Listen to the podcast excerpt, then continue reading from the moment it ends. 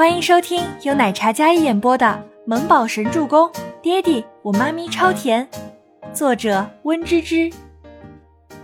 第二百二十集。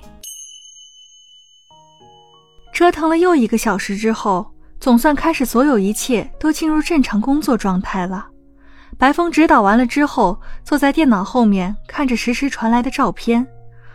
照片里美轮美奂的桃花园林场景，为了逼真。是直接移植过来的新鲜桃花，按理来说这个季节没有桃花的，也不知道道具组听了白风的要求，真去哪里弄了几棵新鲜的桃花树，好像是从深山里四季桃花林里挖来了几棵，因为山里气温低，所以一直盛开着。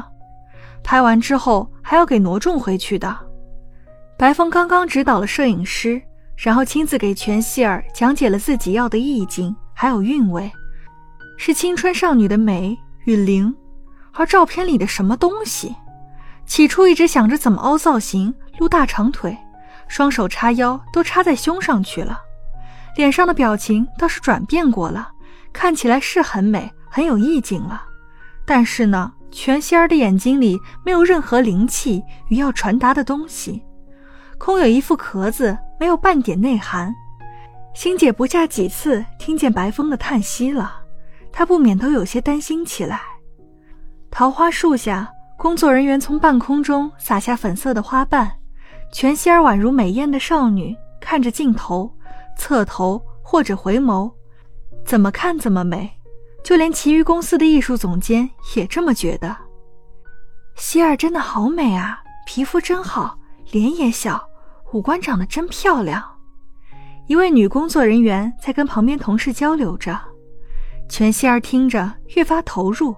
虽然这衣服阻碍了她身材的发挥，但是这张脸还是很漂亮、很不错的。Stop！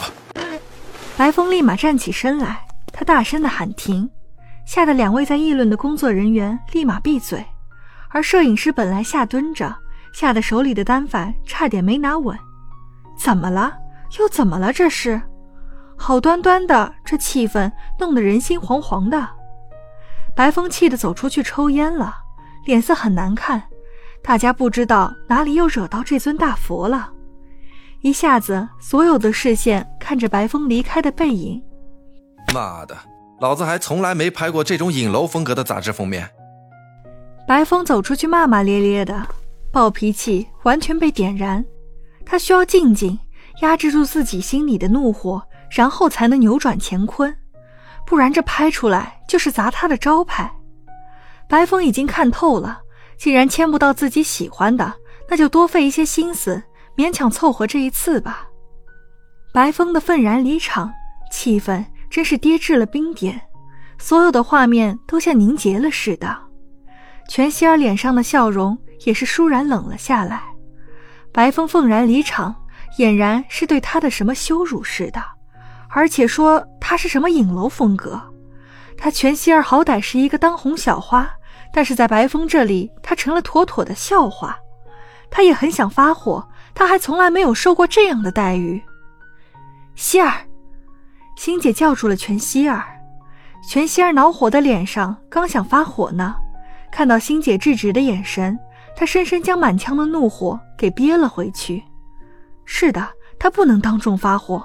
要维持他名媛千金的形象，毕竟这里的工作人员都是三大龙头公司的核心成员。人，全希儿内心安慰道。不过，就算白风再不满意自己，他也没办法。等出去了之后，还是会老实回来的。毕竟他找不到比自己更加优秀的模特了。那个全喜初，他早就被丢出去了，更加不可能。听欣姐说。还真有面试的评委说让全喜初当备选的模特，幸好他那天去了海选现场，先一步打点好了，让全喜初被丢出去，不然还真是会威胁了他自己的地位。全希儿不满全喜初，不仅是因为她是全家大小姐，全家的产业是靠她母亲嫁妆发家，大部分财产是一早就归纳在她姐弟的名下，更因为她全喜初天资比她还要高。对，就是天资。有些人生下来就是老天爷赏饭吃的那种，全喜初跟倪清欢都是，他们天资聪颖，倪清欢是天才少女，成绩优异的让人望尘莫及。全喜初则在表演方面也是尤为突出，如果不是他跟母亲的打压，全喜初如今早就名扬四海了。曾经有个大导演看中了全喜初，要签他做童星，都被他父母给拦下来了。后来那部片子里的小演员没有全喜初优秀，但如今也是大红大紫的小花旦了，远远在他之上。可恶的是，当初母亲想要让大导演签自己，可是被婉拒。这件事是全希儿憎恨全喜初的根源。如果当初没有把这个机会压下来，换成全喜初，造诣可能更高，甚至可能是影后级别的。全希儿怎会容忍全喜初踩在自己头上？她最讨厌全喜初那副火爆脾气、自持清高的模样了。全希儿坐在那里，脸色冷冽，化妆师上前补妆都是小心翼翼的。白风出到外面，抽了一支闷烟，忽然听到外面有声音传来，忽然想到刚才助理说了，是赫连那个家伙收购的新公司在这里取景。白风依靠在园林里的一处亭台柱子上，他随意地看着这四面大宅院的风景。忽然，他看到一抹有些熟悉的身影，他眼前一亮。只见那假山小路旁，一个身穿白色、绣着淡粉色的荷花抹胸、腰系百花叶地裙、手挽薄雾烟绿色拖地烟纱的古风少女走过。二百二十七号，全喜初。白风夹着烟的手。高兴地指着全喜初的身影，真是缘分呐，缘分呐！全喜初在看着剧本，她是一个丫鬟，没什么台词，但是却很考验演技。她得熟悉整个剧本的流程，然后好把握角色心理状态的表演。忽然听到一声激动的声音，她抬头看去，呵，那个骚扰犯又来了！莫不是想着这里漂亮女孩子多，所以他跟过来了？